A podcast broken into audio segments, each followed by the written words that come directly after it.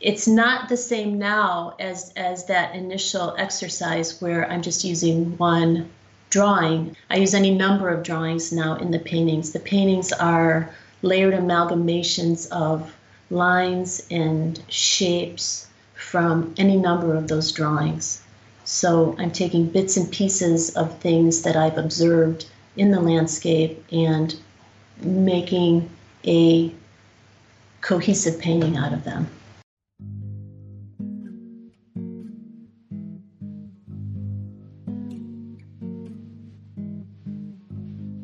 Welcome to the Studio Break podcast. I'm your host, David Linneweh. For today's 196th episode, I'm pleased to be joined by Lisa Bergant Coy, who is an artist and painter. She joins us from Pittsburgh, Pennsylvania, and we're going to talk a bit about her work as well as her solo exhibition up right now called Configuring the Collection. That's at Gallery 201 in Morgantown, West Virginia, and runs through the 31st of August, so check it out if you can. Of course, if you're joining us for the first time, Studio Break is a podcast and blog site. We feature a variety of different artists that come on and talk all about their work in these very candid interviews. You can, of course, listen to these interviews on StudioBreak.com using the default player. You can also click to that iTunes link and subscribe to the podcast, but be sure to check out the posts. Again, we share images of the artist's work as well as links to their websites so you can track down and find out more information about them. Of course, we have a healthy archive on StudioBreak.com, so please check it out. If you're interested in finding us in social media, please be sure to like our Facebook page. You can also follow us on Twitter at Studio Break and, of course, on Instagram at Studio underscore Break. And with those announcements out of the way, here is our interview with Lisa. Stay tuned.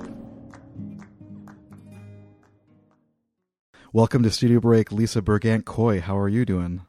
I'm doing well, David. How are you today? Awesome, awesome. I'm coffeeed out and you know, the weather is cool for a change. Uh, and again, just to kind of get an idea of geographic location, you know, I'm outside of the Chicago area in the suburbs, and you are. I am in Pittsburgh, Pennsylvania. Okay, okay.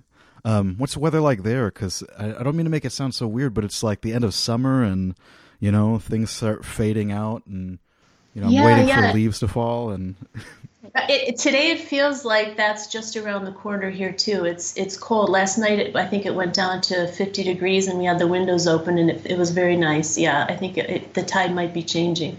Well, again, it's exciting to have you on, of course, to talk about your paintings, and you know, we'll jump all over, you know, those types of things. And as we were just kind of talking about, you know, it's interesting to kind of go back into time, I guess, and I guess very literally like a time machine, going back and trying to remember what it's like to be creative as a kid and, and things like that. But do you have uh, things in preparation that you noted? You know, little interesting anecdotes about your young makings, I guess. In thinking about my childhood, I have to say I came from a very creative household. Um, the fact that I grew up 15 miles east of Cleveland on the lake has something to do, I think, with my outlook.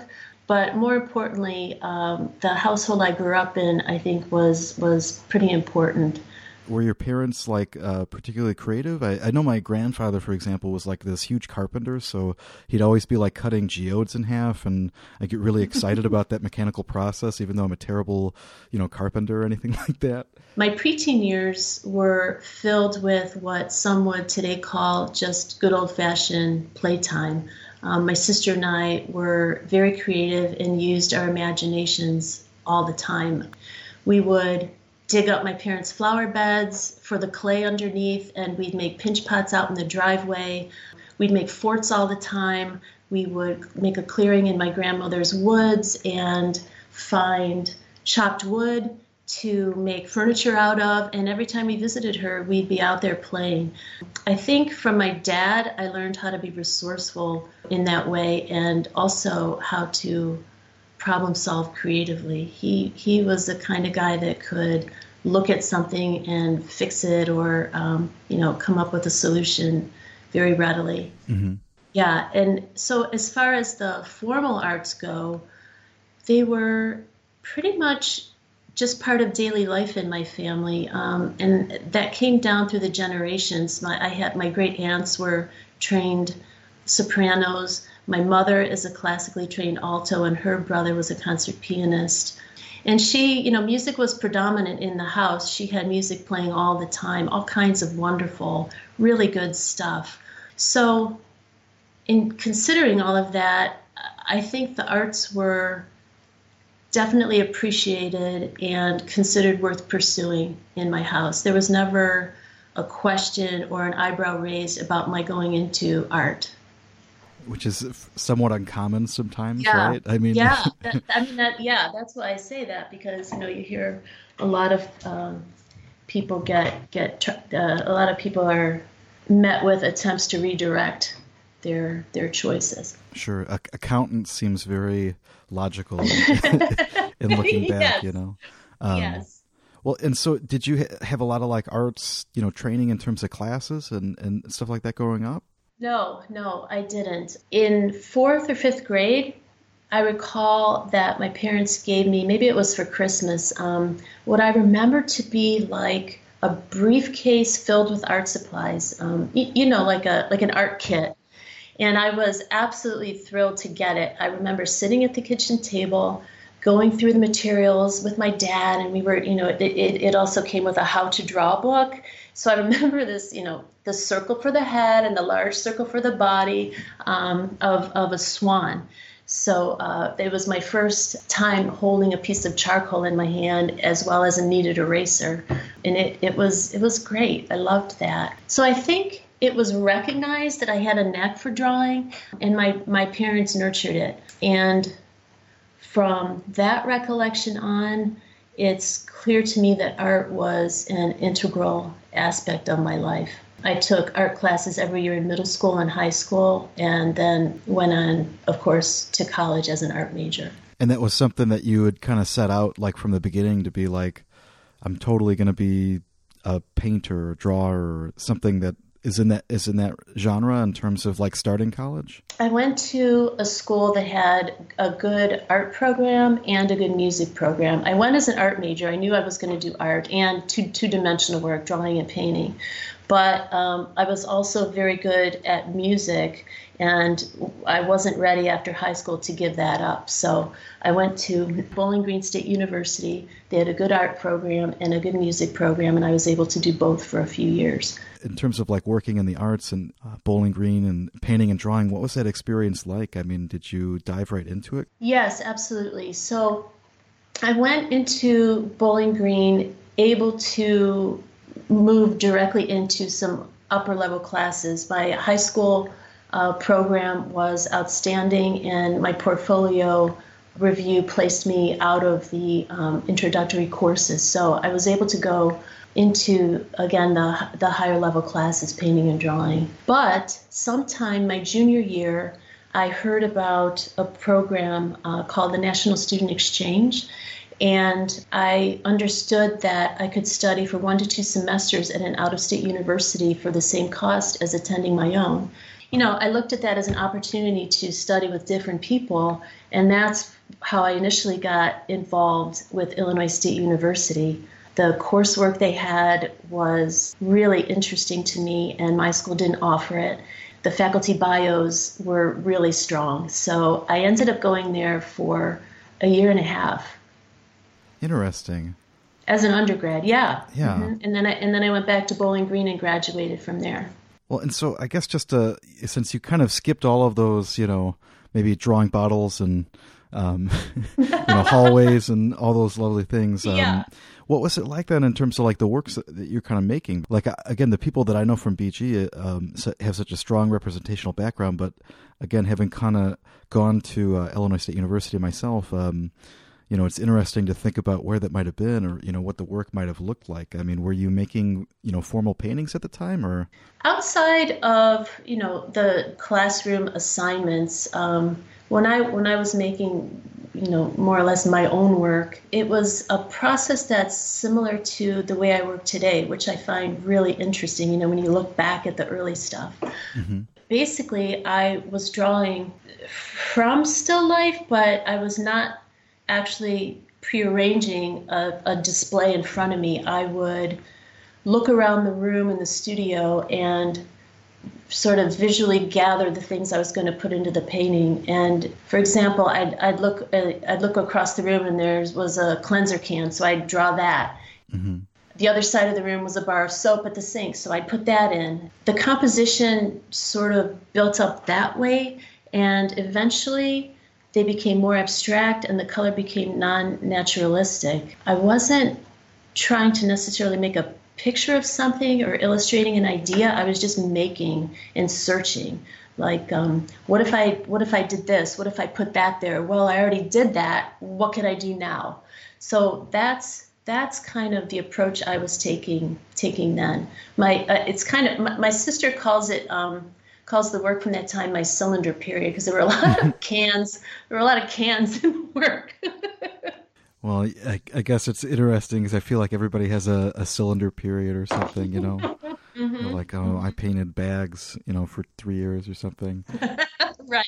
Well, I, oddly enough, I say that, but I feel like I know those people well, so that's kind of interesting because, like, again, you know, usually um, that's an experience that people have after they kind of complete their degree. You know, kind of moving on to having other professors. Was that something that was, you know, helpful in terms of being able? Then I would imagine that did you have to like come back to BG to have like an exhibition of your work, or yeah, did that process work in terms of coming back to complete your degree there? For the National Student Exchange Program, you were um, allowed one or two semesters, and I actually finagled that third semester because I liked it so much. So when I came back to Bowling Green, I had a semester uh, left of my senior year, and then I, I think I had another class that I had to take in the summer.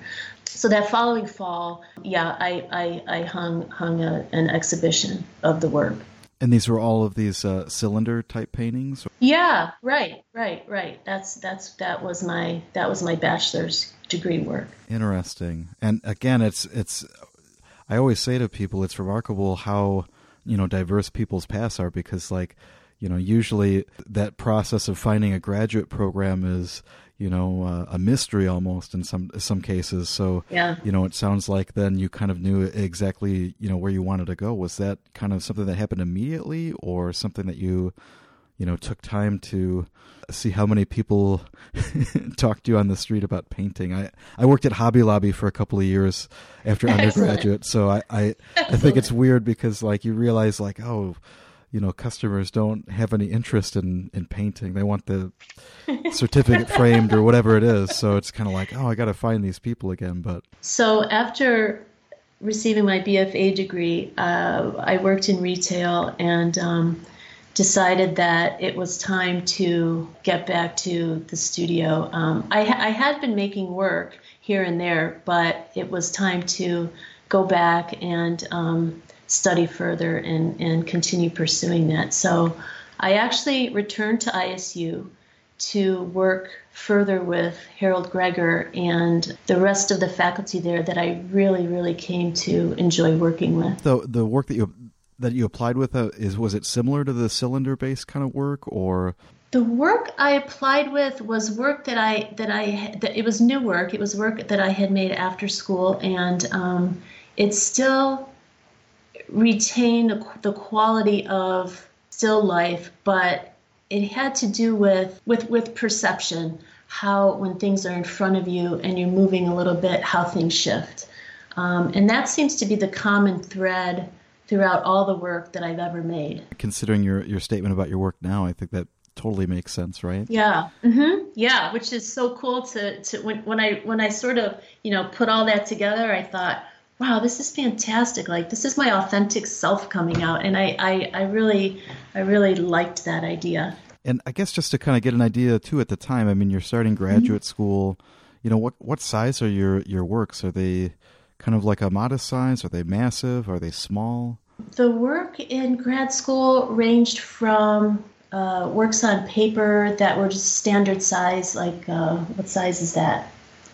30 by 40, that kind of thing, maybe. And and then I had um, uh, that up to some six foot square canvases. I guess in terms of just kind of like thinking about that process too. I mean, were you looking at like a lot of artists? Were you, you know, taking a lot of trips? Again, you kind of mention and and talk about in your current work, you know, um, kind of distilling drawing from landscapes and highways and things like that.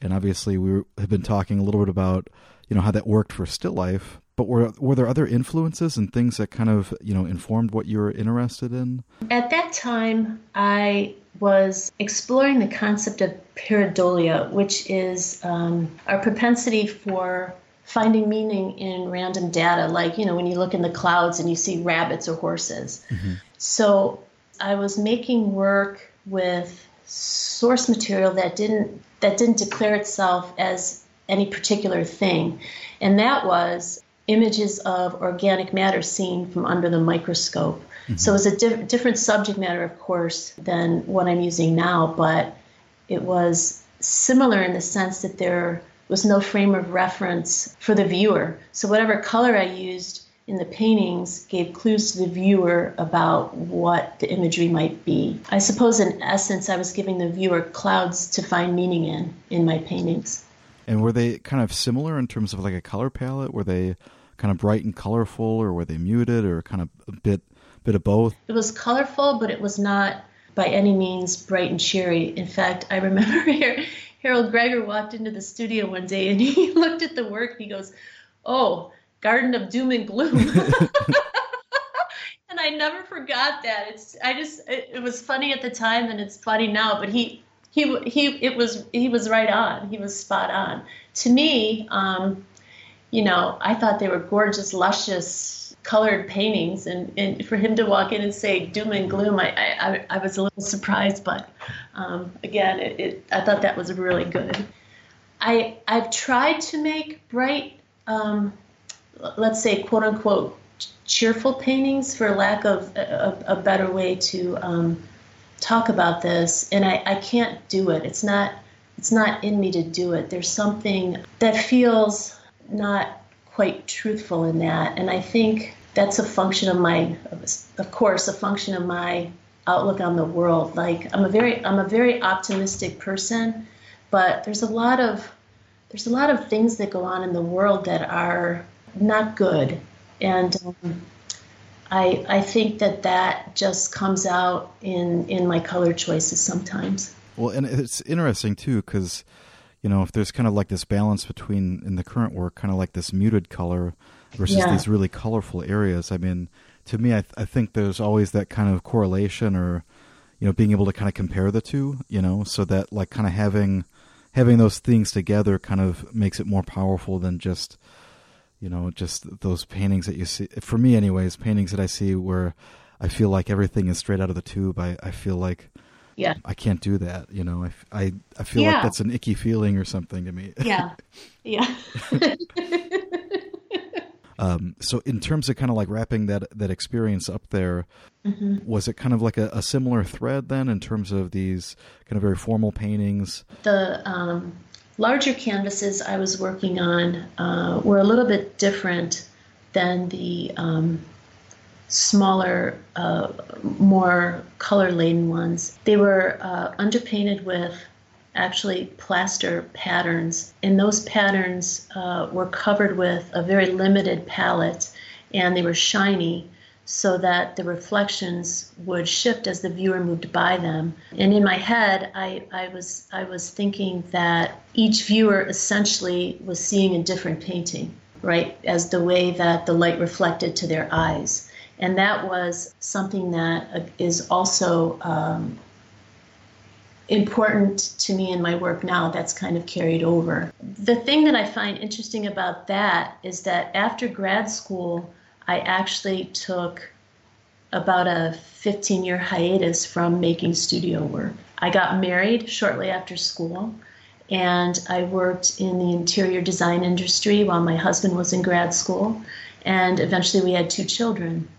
And then we moved around a lot. So at that time, I did decorative commission work, um, but it wasn't until we moved to Pittsburgh um, that I resumed a serial studio practice, and it took several years to land on something that I found sustaining.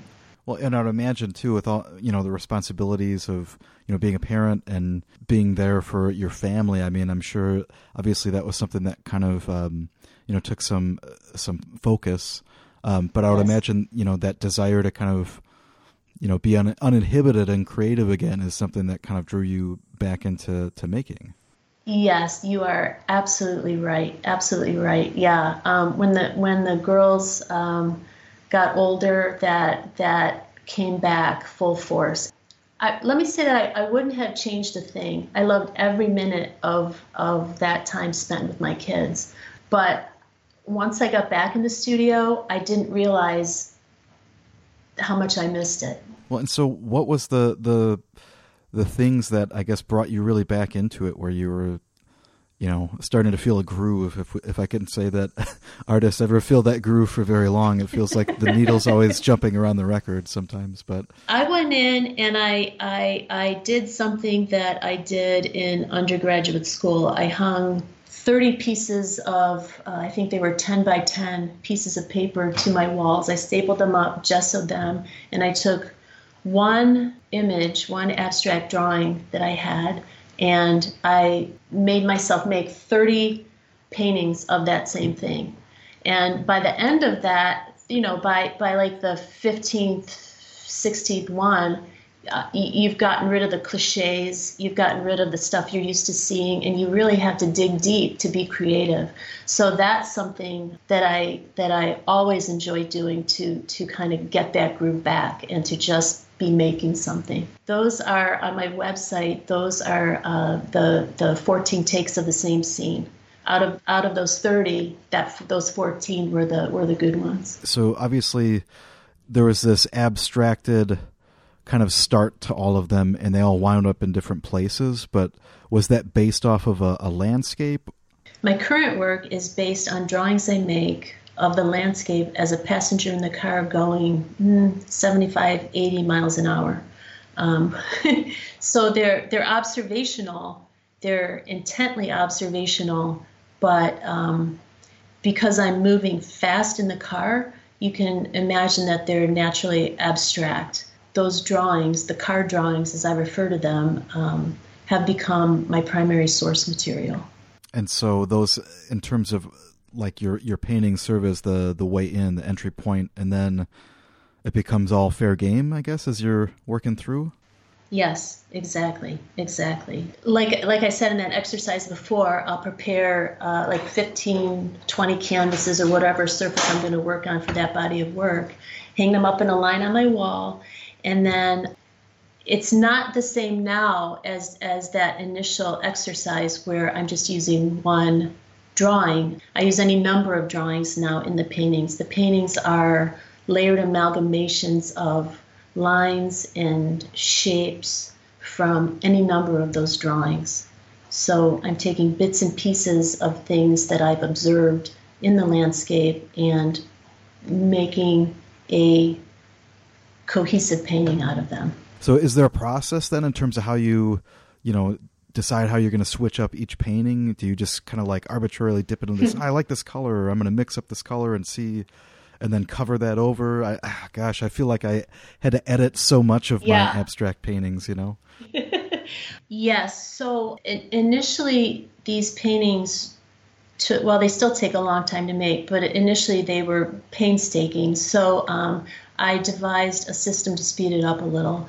So what happens is I have all these canvases ready on the wall, and um, I will initially put some kind of value or a color wash down. The color ideas for a new body of work are usually generated at the end of the previous body of work. So if I've done, um, for example, the last body of work that I did that are, not yet on the website are, are pretty pretty dark. This next body of work that I plan to work on will be um, I'm gonna I'm gonna try to make them in like high key colors. Mm-hmm. So we'll see how that goes. But anyway, so um, so the, I have a like a, a notion of the color before I start, and what I'll do is grab five random drawings. So I, I have hundreds of these drawings in my studio, and they're they're now on a small table, and they are categorized by um, like road lines. So, you know, at one point I was drawing just the road lines. And then I also have a, a, pile of big shapes and a pile of small shapes and a pile of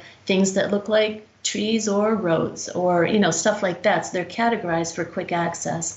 But at the beginning, I will grab five and tell myself, okay, you have to you have to pick something from these drawings. You have to pick one thing from these five drawings and and put them on the canvas. So that way, I'm just getting something down, um, and I'll do that for a while until I have something there that I I have to react to, and then the process slows down again, and every mark, every color becomes a very deliberate decision and especially I would imagine then these are all up at the same time, so yes, you're you're kind of able to kind of look at one and then mm-hmm. think about how I don't know. Is it like what do I do that's the opposite, or what do I, how do I move this idea into the opposite direction? You know, it's yes, it's just so yes, interesting. Yes, and it's it's a um, this source material leaves me just wide open for creative possibilities. I'm not tied to anything.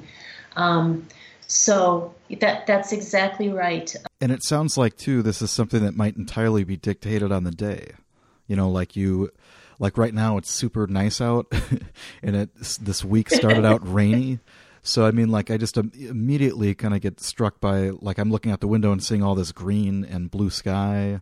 It makes me think of those types of things as opposed to, you know, during the winter or something. Well, yeah, but the, but it but that's not necessarily the case with me because I don't use naturalistic color. Mm-hmm. So in, in fact, I avoid. I don't. I I try to avoid someone being able to come to the painting and say, "Oh, blue sky," or "Oh, that green over there, that's the grass." You know, I I, I take great. I make great effort to avoid those kinds of overt associations to the landscape.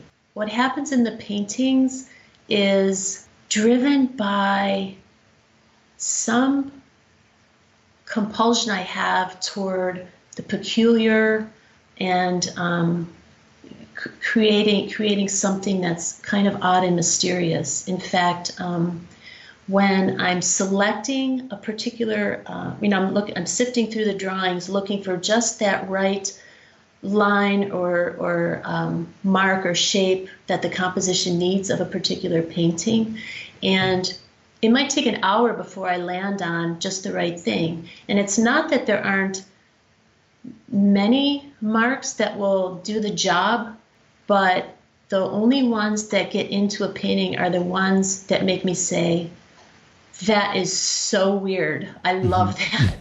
so then, you know, after an hour of looking for just that right thing, that's the piece, you know, then I'll put that in the painting and maybe it'll take me three minutes to, to paint but so there's a lot of there's a lot of thought that goes into trying to reach this what I call, for lack of a better word, a gut vision, like this thing that I want to see, that I want the painting to do.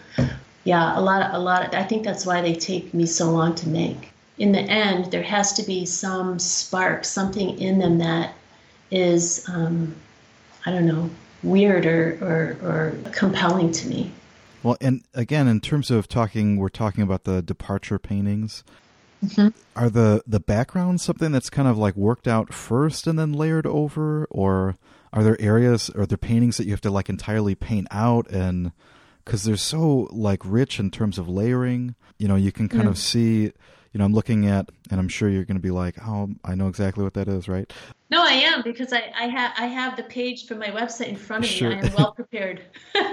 but there, there's one called Gray Lines that I'm looking at, and there's just this kind of yeah. like swirl of all these violets and you know variations of blue that kind of lean towards like a blue green to like red violet, and they kind of like swirl around, and then you see all these other kind of like more direct, overt like layers. And so there's all mm. these layers kind of build up into a lot of your paintings. And I'm just curious in terms of like that, that process. Is that something that you, you know, have the background totally set before you commit to those linear elements or, you know, is, is I don't know, how does that work?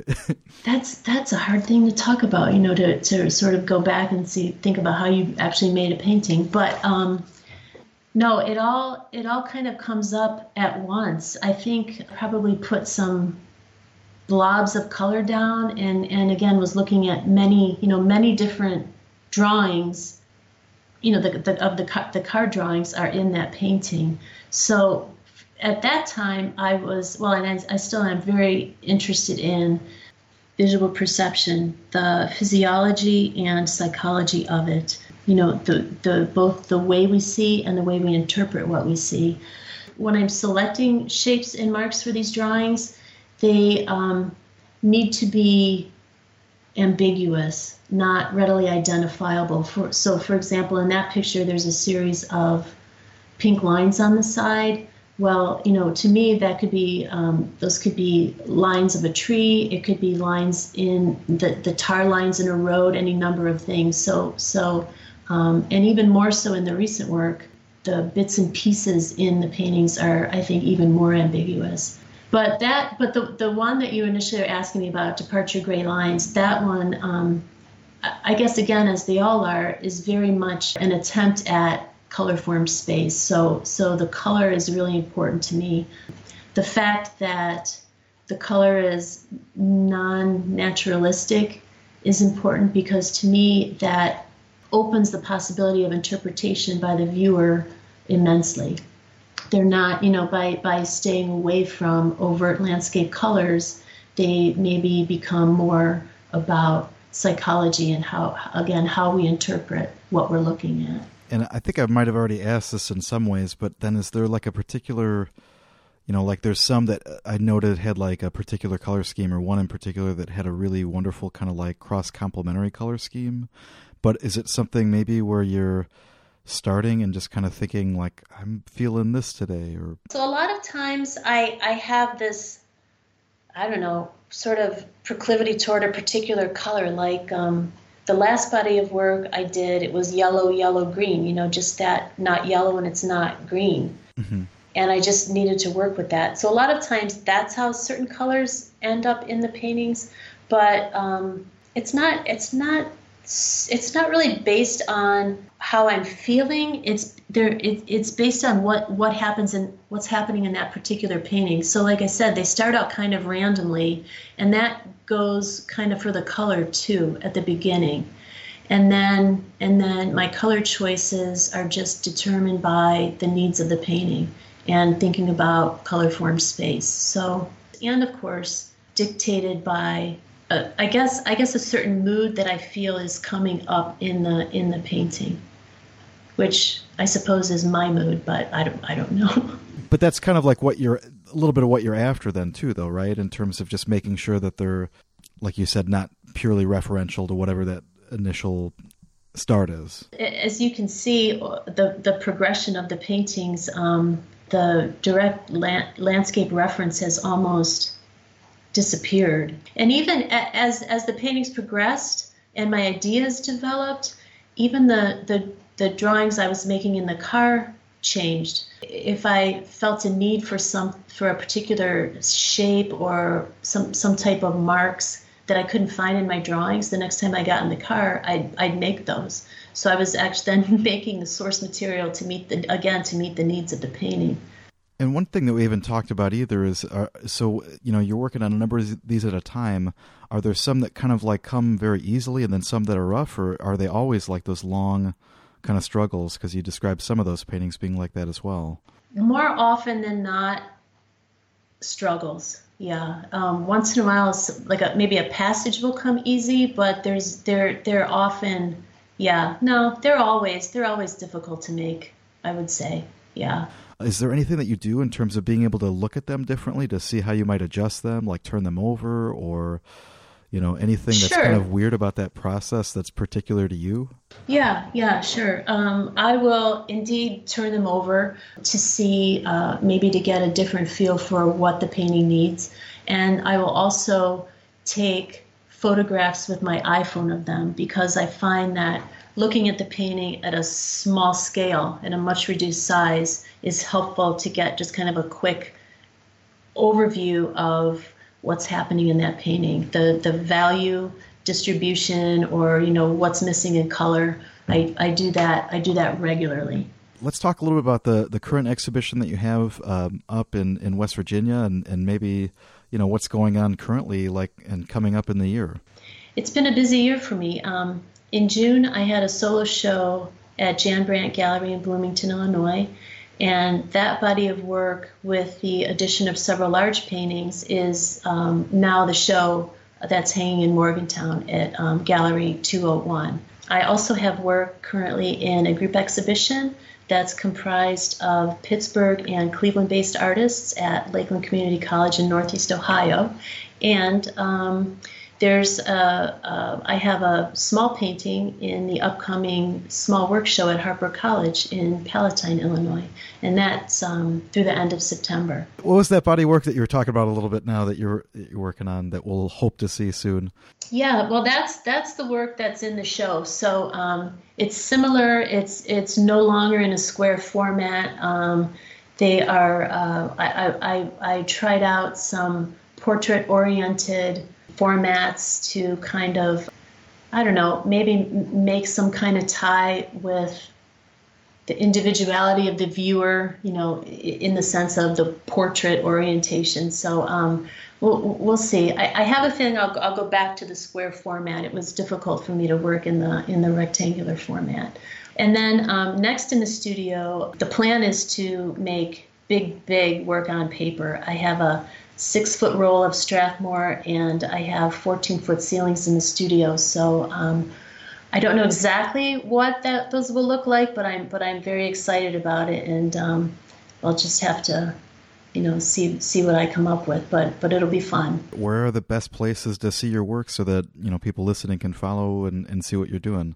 Oh, thanks. Yeah. So my website is lisabrigantcoy.com and you can also find me on Instagram at Lisa Brigant Coy underscore art. Awesome. Again, uh, it sounds like a lot of wonderful stuff is coming up, especially when you got a 14 foot tall ceilings, you know, that's, that's ripe for a really large painting, you know, that sounds like a, a treat for, you know, any artist that's uh, yeah. working on a tiny table or something somewhere. So, um, very exciting stuff. And again, thank you so much for, for taking the time.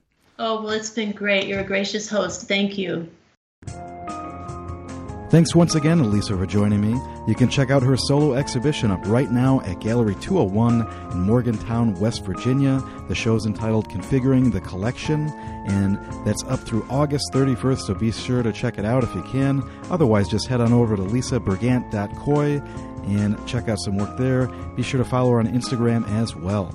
If you like today's episode, please be sure to visit studiobreak.com and check out some of the other episodes and artists that we've had featured. Once again, we have images of their work as well as links to their websites for more information.